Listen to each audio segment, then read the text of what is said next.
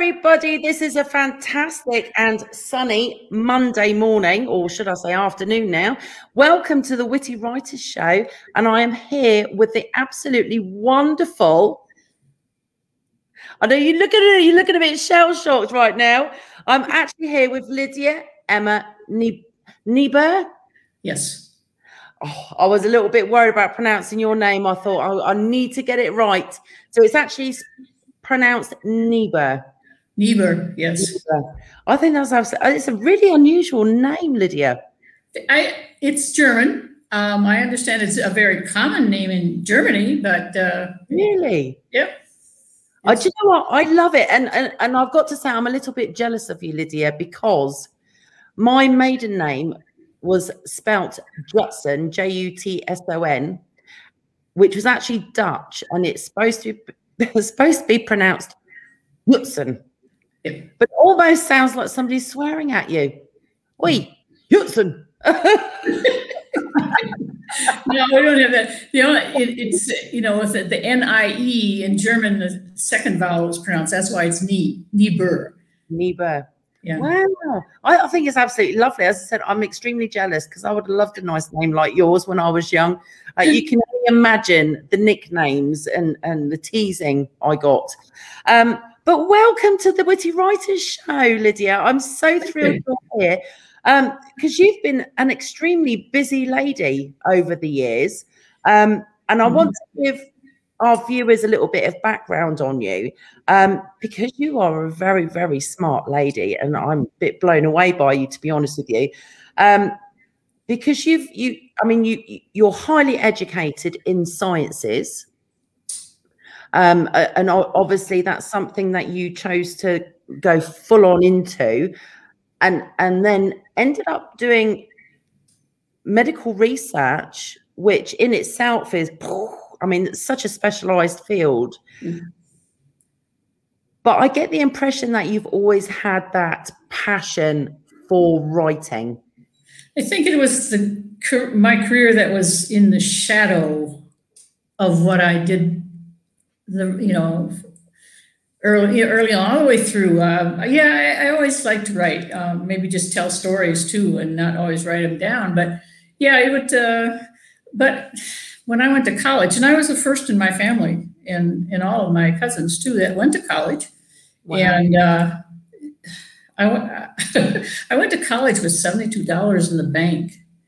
That was it. And I, I not that I, we didn't have a lot. I grew up on a farm, never felt poor, but just never had a lot of spending money, you know. So my goal was to get an education that would give me a job where I could get some money. And I didn't really have the confidence in myself to consider writing as that kind of job.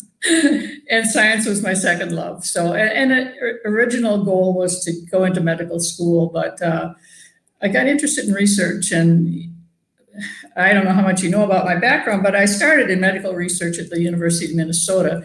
And after about a year and a half, um, I was transferred to the University of Minnesota in Austin, Minnesota, in the Hormel Institute.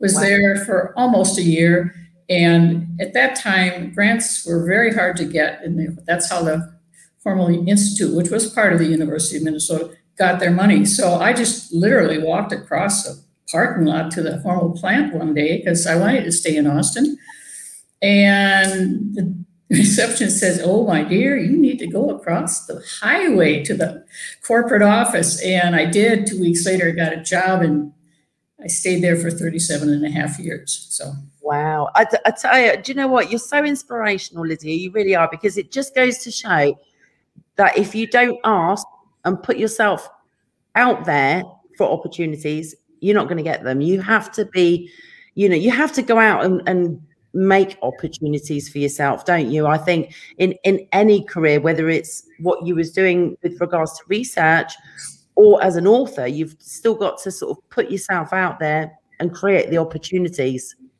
Well when i was hired by the hormel company george a. Hormel and company at that time uh, i was the third woman hired on what they used to call the management payroll the number one woman retired, number two woman moved away. And so for most of my career, I think if they went back in the records, they would find that I was number one woman senior, of seniority in the management for my whole career. Um, the uh, the quirk in the whole thing came when I asked for maternity leave. None no one on the management payroll, considering you're all men, ever asked for maternity leave. So there, you know, that's my niche in Hormel history. that's amazing. You know, it, uh, I, I honestly think it's incredible that ladies like yourself are able to lead the way for other women because, uh, you know, being the first in in that type of situation, it's always really, really tough. But once you've done it, you've then led the way for other women who come in behind you and make it easier for them. And I and I take my hat off to you. I think you're absolutely incredible, Lydia. We've got lots of people joining us right now, so I'm going to pop them up on the screen so they can say hello to you. Um, we've got Suzanne who's saying she says hello, ladies. She is this. She, she's another author herself. Um, we've also got Beth from England. She's actually, do you know what? I knew her from a little one, as they say. She, I, she's a beautiful, amazing young lady right now. She's. Well, let me just interrupt that. That uh, my husband's grandmother came from England, and we've spent a lot of time in England. It's his favorite.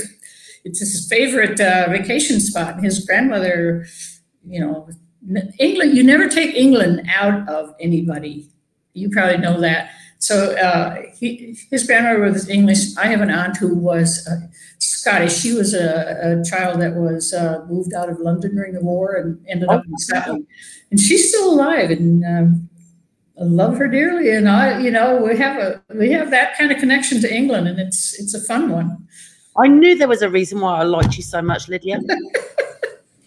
I, I do get homesick, I have to say, because there's there's no place like it it is absolutely amazing. And and just like the US, it's amazing how different people are going from one city to another and how different the accents are from one city to another, even though it's a really, really small country. Yeah. Um, I think people don't realize that you can have a country so small and yet it be so different in, from city to city to city. It's it's it's truly amazing.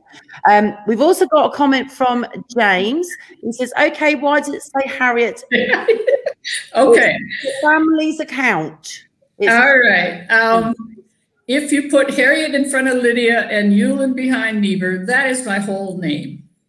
Now, when I was in research uh, and development at, at Hormel, I wrote a lot of papers, and for 17 years, um, I actually developed ingredients for cosmetic companies and did a lot of presentations. So I was known in that industry for a while under the name Harriet Uland. And so when I started writing, I said, This is the inner me. So I dropped the Harriet and the Uland and became Lydia Emma Niebuhr, which is, you know, I was baptized Harriet Lydia Emma Niebuhr and then Mary became Ewan. So I've got to say, when you, when you become an author and, you, and you're actually publicating your name, it makes sense to shorten it to something that's memorable because otherwise you know i've seen authors that have got really unusual names or really long and i and i think to myself how on earth do their readers like manage to remember their names I mean, well, you know, there's like a sieve. there's also kind of defense there too. I mean, what if I wrote something and the family hated it and they didn't want, you know, I, I could, they wouldn't have to claim me. That's true as well. That's true as well. I was surprised my family haven't disowned me already, to be honest with you, Lydia. There we go. um, we've also got Heather who's joined us. Hi, Heather. Um, I would suggest everyone check out Heather's new book group because it's absolutely fantastic. Um, we've also got Anna. She says hi. And we've also got Kirsten. She says good afternoon. Hello, Kirsten. Hello. How are you doing, Kirsten? Feeling better, I hope. Oh, bless her. I hope she is feeling okay. I was actually watching you, Kirsten, with Lydia on your interview chat um, which was really lovely. I I got I felt like I was getting the inside scoop. now, Lydia, oh my gosh, you've had such a massive journey so far. Um, I mean, obviously, you've had, you know, as you said, 37 years plus and in the medical side and research and everything else. And I can't even imagine, you know, the blood, sweat, and tears that went into that.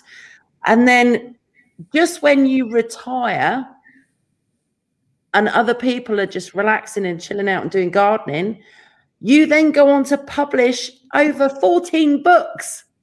Well, I didn't just stop being a re- research person at Hormel and start writing. These were in drawers for over the years. Um, I I saved them all, but to tell you how old, and I'm really dating myself, they're all saved, were saved on five inch floppies.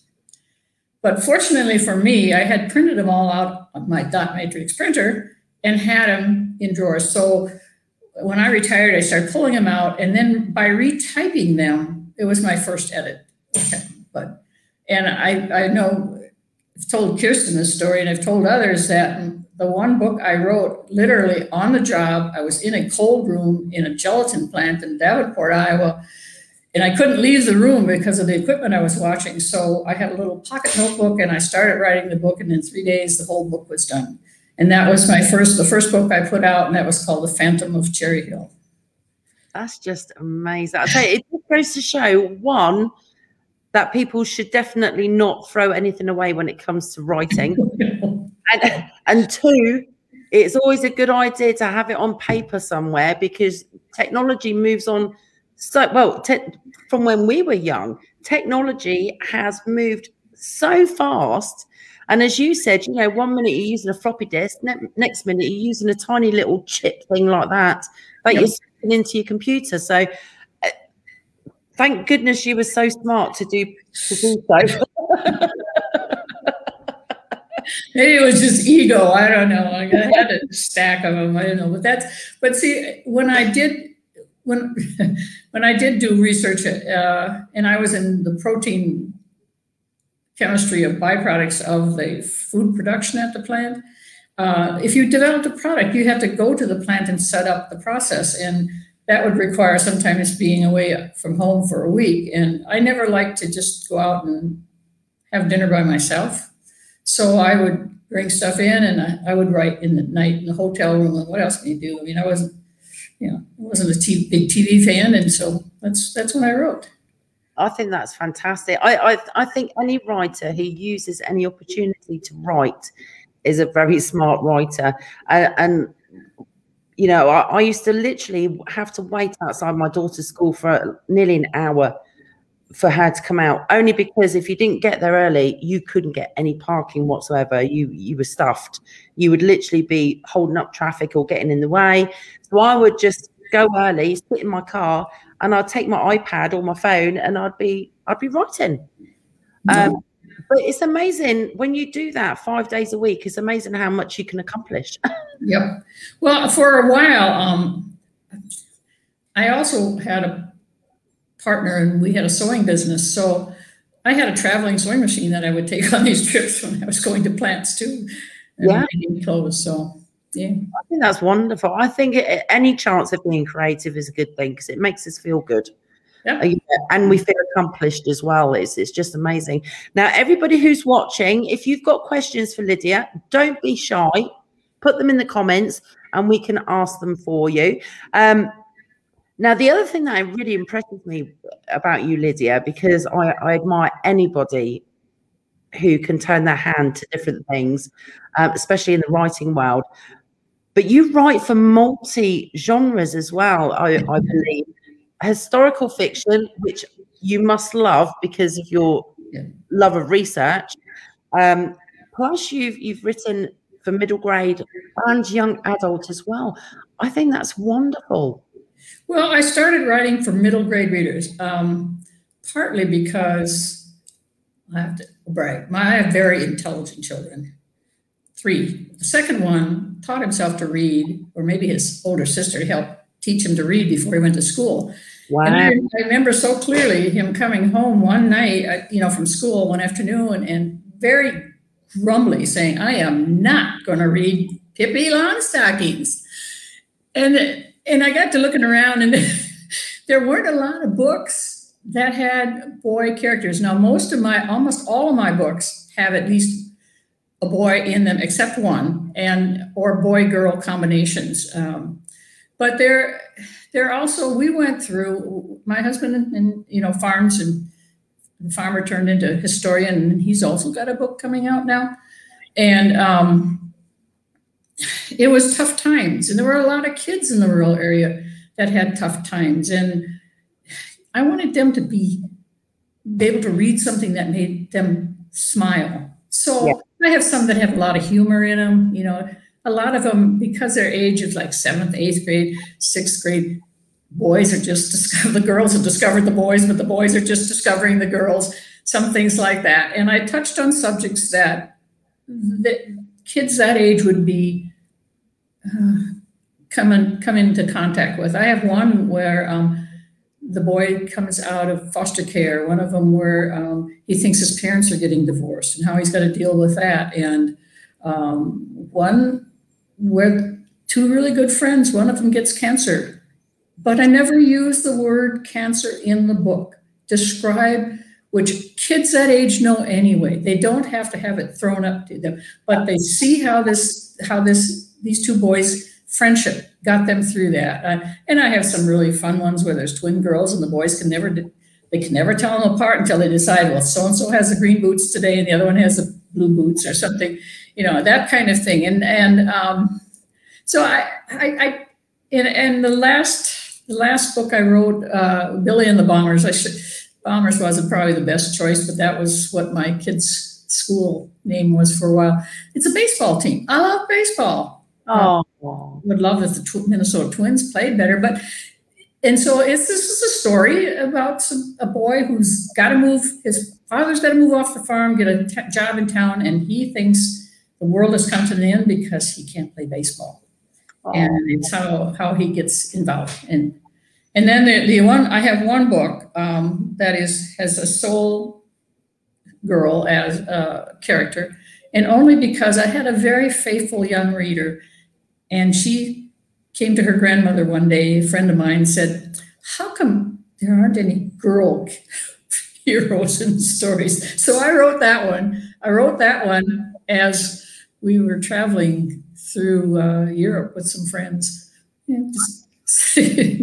I think that's lovely, Lydia. I really, really do. And I love the fact that you, you know, you've written stories that children can relate to and and maybe you know it can help them get through similar situations because i think children are a lot more sensitive than we realize you know obviously children you know they're resilient but yet they absorb so much and they take on so much. And you know and things that as adults we think oh that's not really a big deal. To a child it can be a really really big deal like having a sick friend or you know hearing your parents not getting on and oh my gosh are they going to divorce?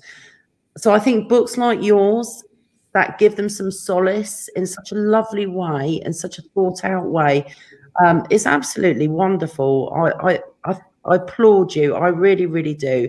Um, and I think there should be definitely be more books like yours out there. well, one of the things that I made business cards and I just had to make new ones because my email address died.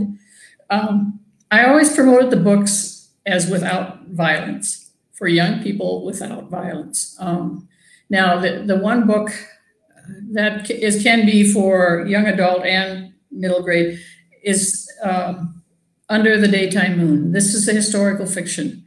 Uh, where I grew up in Minnesota, I grew up in a little town on a farm little close to Gibbon, Minnesota.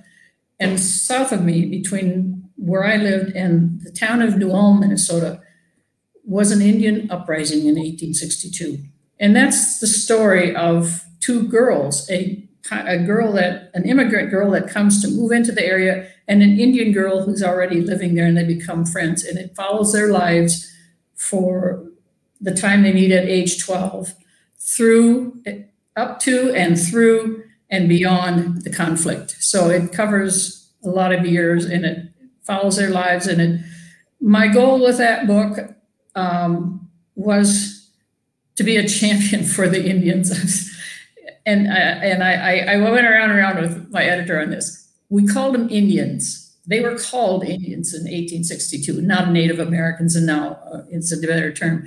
But I always felt they kind of got the shaft from the, our government, and I wanted to show that and show what was the result of it. And uh, so I had put that one out a couple of years ago, but with the help of Fox Publishing, have made it, have republished it under the name Under the Daytime Moon and it's a much better book. And it did a lot involve a lot of research, and I have a lot of help because um, my husband is a history was a retired. He is a history, retired history professor from the two-year college that is in Austin, Minnesota, and so he can correct. He can tell me if it's it's factual.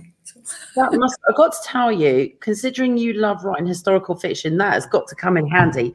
Having a husband who knows everything. yeah, he, he's smart. He knows everything. So I can, you know, no matter what subject, he can, you know, he can, he can fill me in and get me on the right track. So that's, that's absolutely fantastic. I mean, what a team! You're like a power couple for for literature now. well, I think you know, I, I think with his help. Um, our oldest grandson, who will soon be 16, is also going to be, his first book will be coming out, I think, the end of this summer. Wow. Liam Yulin Joy is, uh, is our grandson. I have three granddaughters that I know for sure have been writing, two of them in newspapers for newspapers, and they're going on, uh, 15, going soon to be 15, and one is 12, and one is 11. And, you know, they, they do a lot of writing. They just don't always show it to me, but uh, but they, you know, it's kind of rubbed off. I, I never could get anybody to follow into science, so let them follow into writing. I love that. I mean, I mean that's just fantastic. And it must be so cool for them to see their grandmother, you know, being a prolific author and, and publishing all these books. That's got to be the coolest thing ever. I don't know. They're kind of cool about it. They never say anything, so I'm never sure what they're thinking. But yeah, I, I bet they drop it into conversation oh yeah, my, my grandma's an author, don't you know? I love it. I love it. We've got some more people joining us. I'm going to pop them on the screen so we can say hello. We got Bonnie who's joined us. She says, hello, ladies.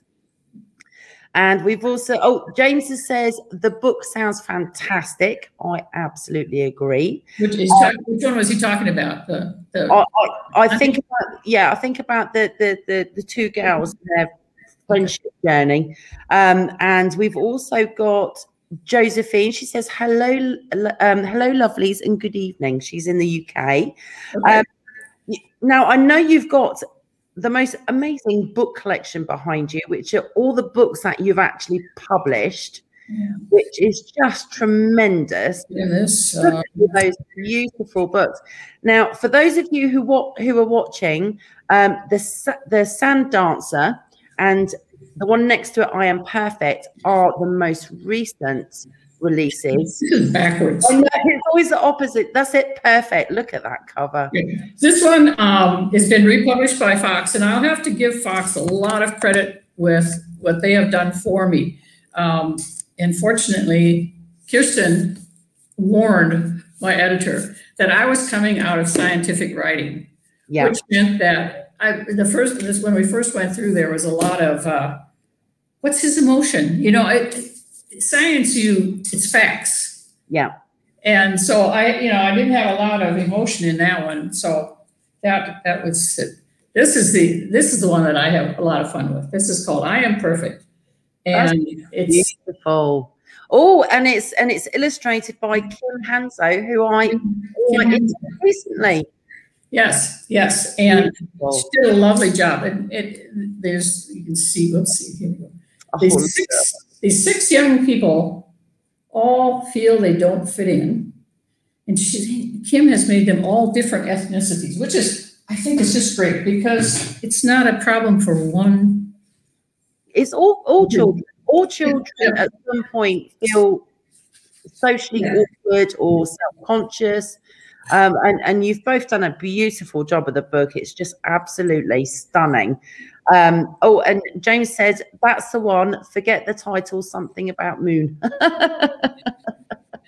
well, it's the daytime moon. You know what a daytime moon daytime moon. There we go, James. Daytime moon. So if, what you can do, in fact, Kirsten has very kindly just put in the comments um, your profile link for Fox Point Publishing. So, James, you can actually click on that link that's in the comments um, and you can view all of Lydia's books, and they're absolutely wonderful. Um, oh, there we go. Bonnie says the Sand Dancer sounds good. They, Bonnie, you need to check all of them out because they're amazing. They really, really are. So, I mean, you you've been you've been working basically just non-stop. Yes. Well, you know, uh, finally, I think we were pretty much caught up on edits because I was working on edits for about four books at once, and I was just driving me crazy. And one day, Dean said to me, uh, "You know." If that's the way you're going to feel, then maybe you should stop writing. It's like, no, I can't do that. But now we're cleared. And so I'm really into book four in, this, this Sand Dancer series. Um, and by the way, if anybody, uh, there's four, there's three books, the fourth one being written in that series, the Thad Wheeler series. Each book can be read independently without having to follow through. But there are carryover characters from book one to book two, from two to three, and three to four. So, you know, there's a little bit of a tie, but the, you don't necessarily have to read them in order. I think it takes a lot of skill to be able to write a series that are a series, but they can also be standalone books. I think that's a real skill because for me, when I wrote my trilogy, I literally just did one continuous story because it just, as I'm finishing book one, book two was just popping in my head and the story would continue on. And, but to, to have those as individuals and a series, I think is a real gift. Well, yeah, it's been fun. I, and I was explaining the premise of the book that I'm writing now. And Dean said to me, Where do you get those dark thoughts from? You're a nice person, aren't generally. Why are you getting it? they say never to upset a writer because they will kill you off in their next book. yeah, right. Some death. yes. Well, did you did you by any chance want me to read some of the part of this book? This is the one that's just out. Oh, Lydia. Perfect if you wouldn't mind, that would be absolutely. I'm going to just read the kind of the introduction and then the conclusion, if that's all right. Okay. Oh, that would be lovely. Oh, I feel excited. Okay. Um, so it says, "What a dull world this would be if everyone looked the same, don't you think?" Though maybe you aren't happy about the way you're growing or the way you look, what can you do when you aren't like everyone else? What do you do when you feel too different? You could sigh and wish to be someone else, or maybe there is something else just for you. Okay, then it goes to oh, covers these four people, and at the end it says, "It is important to know you're a special person. Never think your shape or size is not good enough. That you aren't good enough. One day you will prove that your body is right for you. Then you too can probably declare." I am perfect just the way I am. Being different, oh. okay, after all. Oh, Lydia, I do you know what? I absolutely love that. I really, really do. I feel quite tearful actually. It's so lovely. Um, that's it's I you know here it is. I and Sue did such a wonderful job. I, I told her, you know, I have no experience with this. This is the only one I wrote this many years ago, and it's um, I had fun with it. I liked it. That was something the way I felt. Uh, I, I, ran into a couple kids who were kind of not feeling good about themselves, and that's how that came out. But it it was shelved. I had asked a friend of mine to who did caricatures to do that, and uh, he didn't think it was a good idea. So I just packed it away again, and then mentioned it to Chelsea one day and Kirsten, and, and away we went. I, I, love it. I absolutely do. And I mean, I'm the mother of, like you, you know, I'm the mother of four children, two boys and two girls. And I think all of them at some stage um, through their childhood have gone through that, you know, I'm not skinny like them, or, you know, I, I'm too skinny, uh, or, you know, my feet look too big, or they, you know, they go through all these changes as children and they do feel insecure, especially when they're constantly seeing these so-called perfect other on magazines and everything else. And um, and and and in fact, we went to uh, we went to Dis- Disney World on one occasion when they were younger, and I it, we went to it was like a the main square, so there was it was just packed, people everywhere, and all of a sudden I thought to myself, this is the perfect ideal opportunity to give my kids a life lesson. I know I'm so strange. it's a bit weird. But I just looked at all these different, and it just blew me away because I'm, as writers, we we tend to be a lot more observant and we tend to be people watchers and we notice things that a lot of people don't. So I'm stood in this square and I'm looking around and I'm thinking, oh my gosh, you know, you couldn't get a more diverse place than Disney. I mean, there were people of all sizes, shapes, and colors and and and personalities. And I thought this this is too good an opportunity to miss. So I stopped on my children and they thought I was going nuts. And I said to them, just stop a minute. I want you to have a look around and see how many supermodels you can see. And they looked at me like really odd. And I said, No, I want you to do it. I want you to look at all these thousands of people that we're here with now and just have a look and see how many supermodels you can see. And they all started craning their necks and looking around and scanning all the crowds. And they all said, No, can't see any. I said, Exactly. Exactly. I said, that's exactly the lesson I want you to learn. I said, because those people that you see in the books and magazines and in the movies are such a small percentage of the human race. Yes. Hardly anyone looks that good. We've all got bits that are different sizes, feet that are the two different sizes, wavy hair, straight hair, different color skin, blah, blah, blah. The point is, there is no perfect human being. Everyone you see is unique. And that's wonderful. And they always like, oh, okay, mum, yeah, we get your point. But I thought it was just a pivotal moment to be able to give them such a good example. Yeah. Uh, so I love the fact that your book does that for children. It says you are perfect just the way you are. Um, because I think more children need to hear things like that. Yeah, I do too. I do yeah. too. I feel like you're my soulmate, Lydia. We've got a couple more comments, so I'm just um I'm just popping them on here. Oh, Bonnie says I'm wearing my destination unknown t-shirt, which she won from me recently. I love you, Bonnie. You are so sweet. And I've seen a photograph, I think. So, and if I remember rightly, Bonnie, you made it look really good. I have to say. Um, oh, we've also got one. Oh, Bonnie says I am perfect. Looks like a oh, I am perfect looks like a valuable book. I I absolutely agree with that. I really, really do. I think it's just beautiful. Now, we discussed earlier about you possibly doing a, a, book giveaway. Did you decide on which one you would like to do? Well, since the, you know, I guess it, I don't really know. Um, I kind of thought that I am perfect um, was one, but like I said, I, I, I, don't, I'm not sure how you get these books to them, who wants them, or however we do this, because I don't, I ordered these books and it took me a long time to order because number one, I'm not very savvy with the computer and it took me three weeks, I think, to order them. So they haven't come yet. Now, and I have books of the Sand Dancer. Uh, the book, uh, the Order of the Hitchhiker hasn't arrived either yet. So um, wow. Now, now a lot of the books are available on Amazon. All of the yeah, all of the early books are available on Amazon. Fantastic. Well, let's do one of those if that's all right with you, and then we can we can just send it direct to the winner. Okay.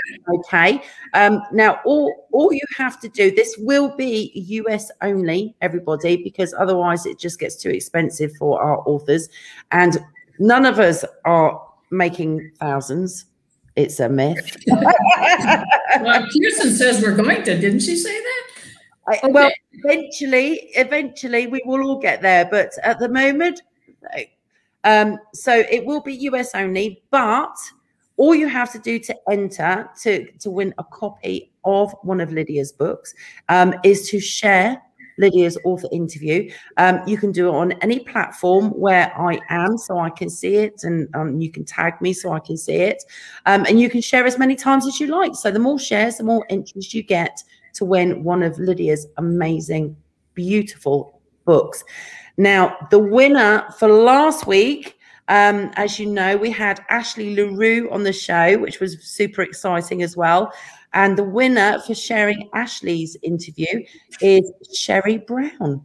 Um, I have messaged Sherry, so I will um, I will keep on that. Um, but I have messaged her, and hopefully she will get her copy soon off the fabulous Ashley. So we're, we're getting winners every week, Lydia. It's absolutely wonderful. Do you want me to offer a book that's already on Amazon? We can do that. Do you want one that's sort of serious or one that's funny? Oh, okay. Oh, that's a good okay. one. Here's one. Let the we can let the winner choose. Oh, okay. that face! Oh my gosh, look at that face. That's beautiful. This is the tail of a seventh grade dog. Oh my gosh, that is super cute. A, this is taken from the real life adventures of that number two son that didn't like Pippi Longstockings. Um, uh, my husband and I were traveling in Europe and we called home and he said, Can I try out for a play? And we said, Sure. He comes home and he said, Oh, and he, he can he, he could mock different accents and dialects and stuff like that. And so they got the part. The part turned out to be a German woman who was camp counselor. I've never laughed so hard in all my life, but him march out there in this skirt, and his father wasn't too sure about that. But it, oh, this is kind of based on there. This boy has to go and learn how to bark because he promised his mother he'd take part in something, and he ended up getting the role of the dog in a play, and so he had to learn to bark. And so that's oh, one of the, that, that's one of the humorous ones um, that I have. Now, Lydia, you've got to tell me, did your son actually nail the German accent? Oh, did he ever? I mean, I did. The audience was in stitches. He he was good. He was good, but he, you know, to have him march across the stage in his skirt, and this, you know, with all these little kids following him because he was camp counselor. It, it was hilarious, and I, I remember I was helping backstage, and I sitting crossover on his lap facing him. And I said, You know, I thought I would have to teach my daughter how to use mascara, never my son. oh my gosh, I love that. I think that's so funny. My husband is actually very, very good at different accents. Um, and and I think that's why we've been so happily married for so long because he cracks me up. He will come out with the strangest things, and for for our 20, 20th wedding anniversary, we went to New York. I'd never been, and he, he took me, and it was just fantastic. But the whole time, Lydia, that we were there, he kept going, bearing in mind he's British. I'm terrible accents, but he kept going, Hey, I'm walking here. I can't I can't do it properly. I can't do it. But he nails these accents, and that he did that the whole time we were in New York. He just slotted straight in. well, you know, I I have three. Uh, oldest is a daughter, and the youngest is another son.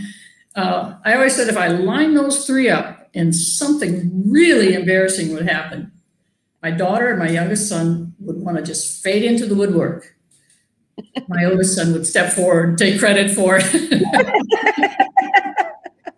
oh my god! I think it's so much fun when your kids are like that um, uh, years and years ago when when the kids were teenagers, we did this this um, like a Fourth of July boat show. We'd literally just moved to America, so it was all very new. Our neighbour said, "Oh yeah, it'd be great fun. You know, enter, enter, and it'll be great." So I bought my boys. Well, I decided to do Hawaiian theme because I, I had very little time. So I bought my boys Hawaiian shirts, hats, shorts, and everything else. They were saying, "No, I'm not wearing that. Don't want to wear that. I said, You either wear that or you're wearing the grass skirts and the coconuts. I will let you guess what they picked, Lydia. Hate to say, they were the next day they were on the boat with music blaring and they had coconuts, grass skirts, and were doing the hula. oh my gosh. They got mom. oh, they, they just absolutely cracked me up. Now, I wanted to talk to you about the beautiful space that you're sat in right now, um, because I think it's super important for any writer to have a really good environment in which to be creative. And you've actually created your own, and I think it's absolutely wonderful. Tell us about your writing space. It is a 12 foot diameter octagon, extra wide windows. Um, so I have a window on every wall except for where the door is. Uh, I when I furnished it, I got glass top desk, glass for writing desk and computer table. So there's nothing chunky taking up, you know, so it seems lighter and and uh, there, we have a lot of wine and cheese parties here too. we're we're due uh, every year when I start coming out here using the the uh, writing center. We have a reopening with champagne, and um, we haven't done that this year. Unfortunately, last year we really couldn't, and before that, the year before that, um, 2019 was the last one we did. And at the end of 2019, this very, very good friend of mine who we traveled with, him and his wife, he passed away at the end of the year. And so it's not it's not quite the same, but we're gonna get we're gonna do it. We're gonna have his wife is gonna be with us and some other people we're gonna be joining in now. So yeah, we're gonna open it up, but you know, it's it's kind of the thing. I, I have a heater in here because I really push it to get out of here out here early. Um, and later on, I'll have a fan. But I, with the windows all around, I can usually catch the breeze coming through. And I have a little weather vane outside, which tells me which direction the wind is from, so I know which windows to open. Yeah. That, that's the, the smart medical side of you, scientific side kicking in there. I think it's absolutely lovely that not only can you use it as a dual purpose space, but I think it's lovely that you know you're going to be able to to to have a, a, you know a small event in memory of your friend which i'm so sorry you you lost him but yeah. it's really lovely that you'll be able to you know ha- put some positivity in the area and and do it in his memory. Yep. I think that's lovely. But do you find that having that separate space away from the house enables you to be more productive? Because i don't know about you i can't settle and write if I know I've got stuff to do in the house, I've got an ironing pile to do, I've got this to do, I've got that to do, and and I I can't switch off. I find it very difficult switching off from being in the house because there's little things that I have to do, and I can't get stuck into my writing. Well, a couple of years ago, um, and we live on the farm that Dean's parents had and his grandparents. Um, we added onto the house and the major part of that addition is the library.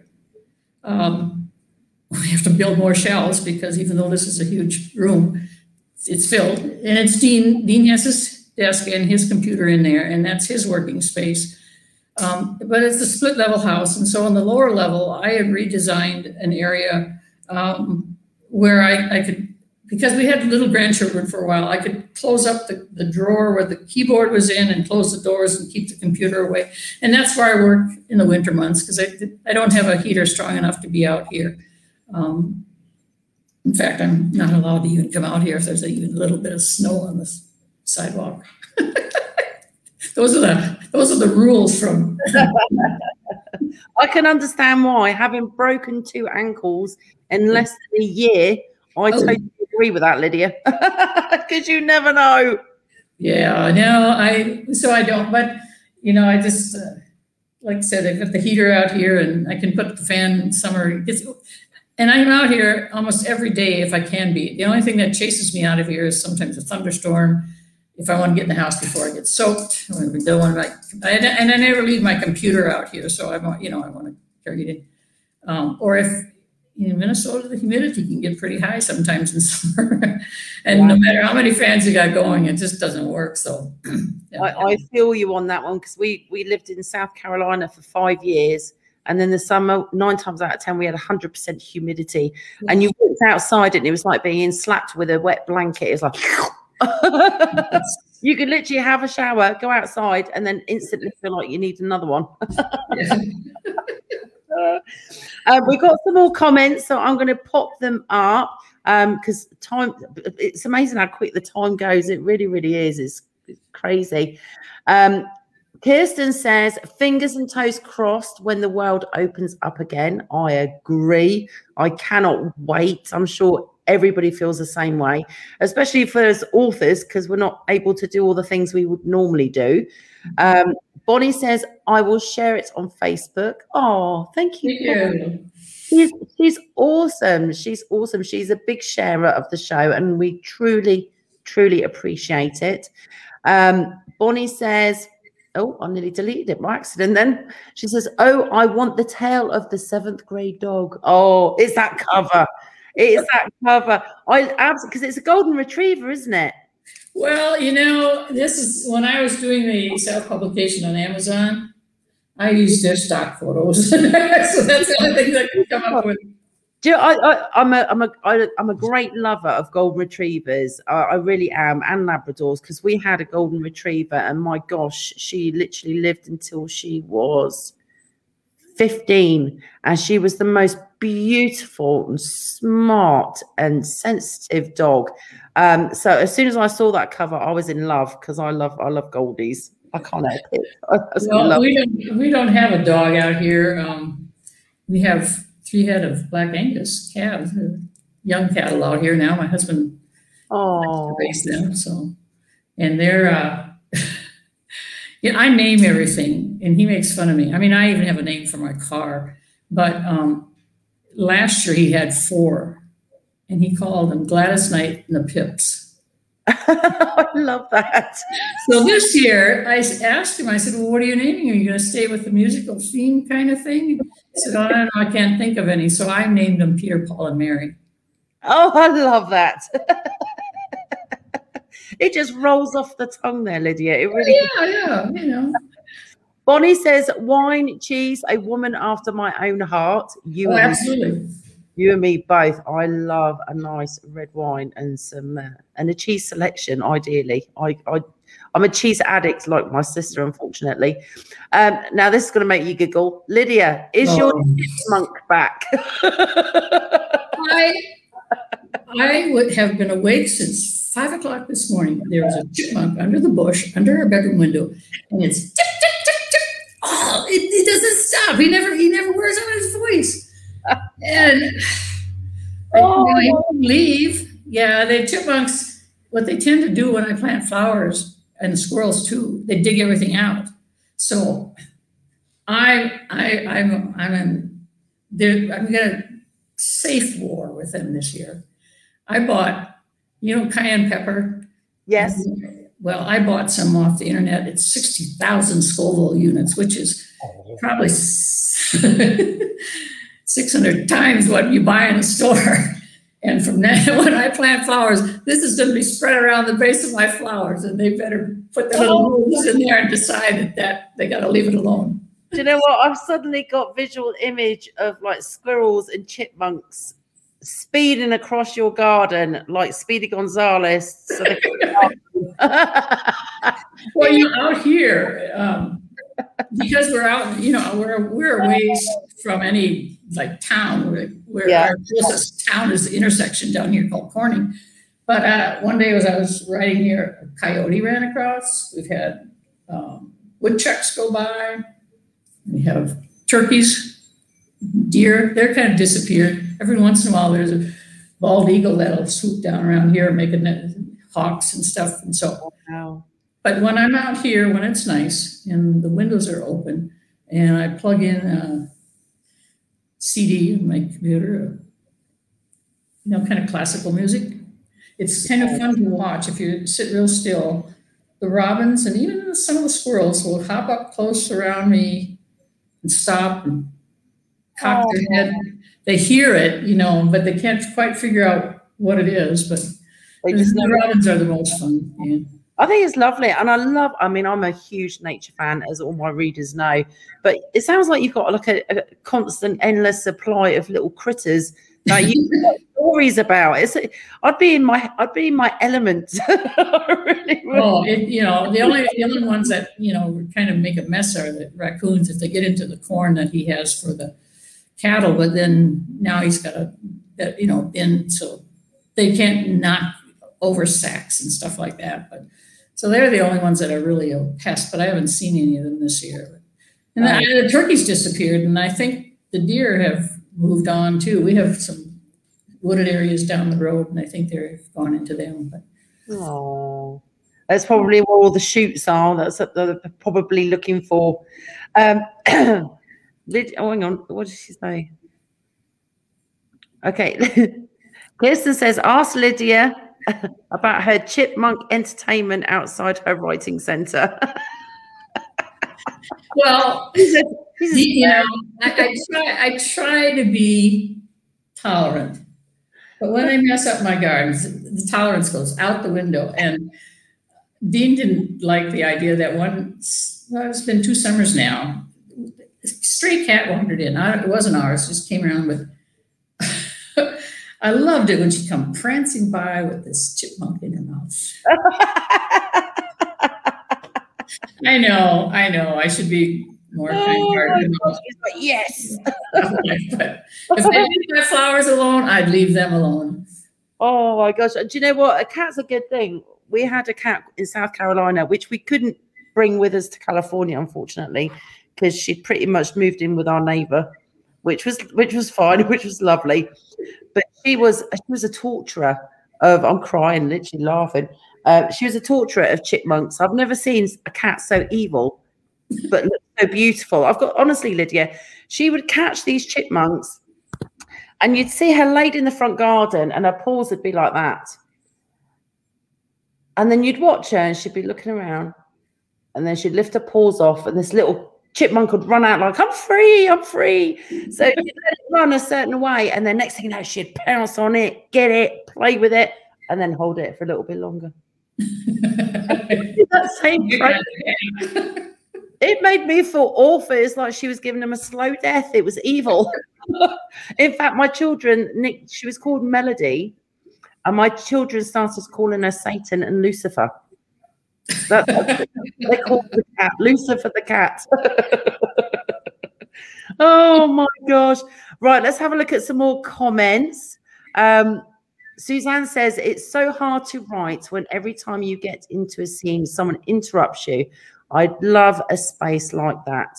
I, I, and I think you've done the right thing, Lydia, because it is tough, isn't it? Because if you're within eyesight or eye line of your family, it's darling, blah blah blah blah, or mum, can I have blah blah blah? And you just want to be left alone because you're in that writing zone and you just want to be typing away. So Well, I see, think you know, even even uh, when I'm in house, I mean, we're on two different floors, and so and it's just the two of us. The kids are all gone and married, and kids of their own. So we don't. I don't have that, you know, interruption. But I do like to be when I'm in a zone writing. I don't like to be interrupted. yeah. So I'm the same. I stay up till stupid o'clock. And my best writing time is when everybody when I've when I know I've got everything I needed to get done is finished. And then I've we've had dinner, everyone's, you know, had their chill out time, they've all gone to bed. And then I'll stay up till stupid o'clock, like two in the morning. Because I'm writing, because that's quiet. There's no traffic noises, there's nothing going on, and I can just get stuck in. And my poor husband says, And what time did you come to bed last night? And I'm like, mm, two. but I'm still up first thing in the morning, you know, because you know, you you got to do what you got to do to make it happen, haven't you? Yeah. Um, Peggy says, Hello, so nice to see you both. She is lovely. Thank you, Peggy. And she also says, Absolutely, we'll share on Facebook. Well, thank you. My darling, she's such a star. Um, and Kirsten says, she makes me laugh, maybe the chipmunks chased all of the animals away. maybe they were ganging up on them. You never know. No, I think the, the I've, I've only seen that one noisy one this morning. Oh my Um, God. But the, there's the squirrels. The, the squirrels knock my flower pots over and dig out. There's nothing planted in them. They dug out and threw the dirt all over the patio. So They're just curious, aren't they? I mean, they look super cute, but as you said, they can be really disruptive, especially if you like planting vegetables, flowers, or anything. The moment there's freshly dug anything, they are in there. Right. eh, right, if you dig, you put anything in a pot, they see if they see you do it, then they think you've buried some food for them. And that's when they rip everything out. the next we'll be hearing about Lydia on the news next year. It'll be a writer from Minnesota sets traps and ex- this many buried explosions for chipmunks. well, maybe maybe if the if the cayenne works, yes, have a peaceful summer. It'll be their poor little butts that are exploding, poor little things. check, check, in with me about middle of July. We'll see how it goes. oh my gosh, I definitely want to find out. I do.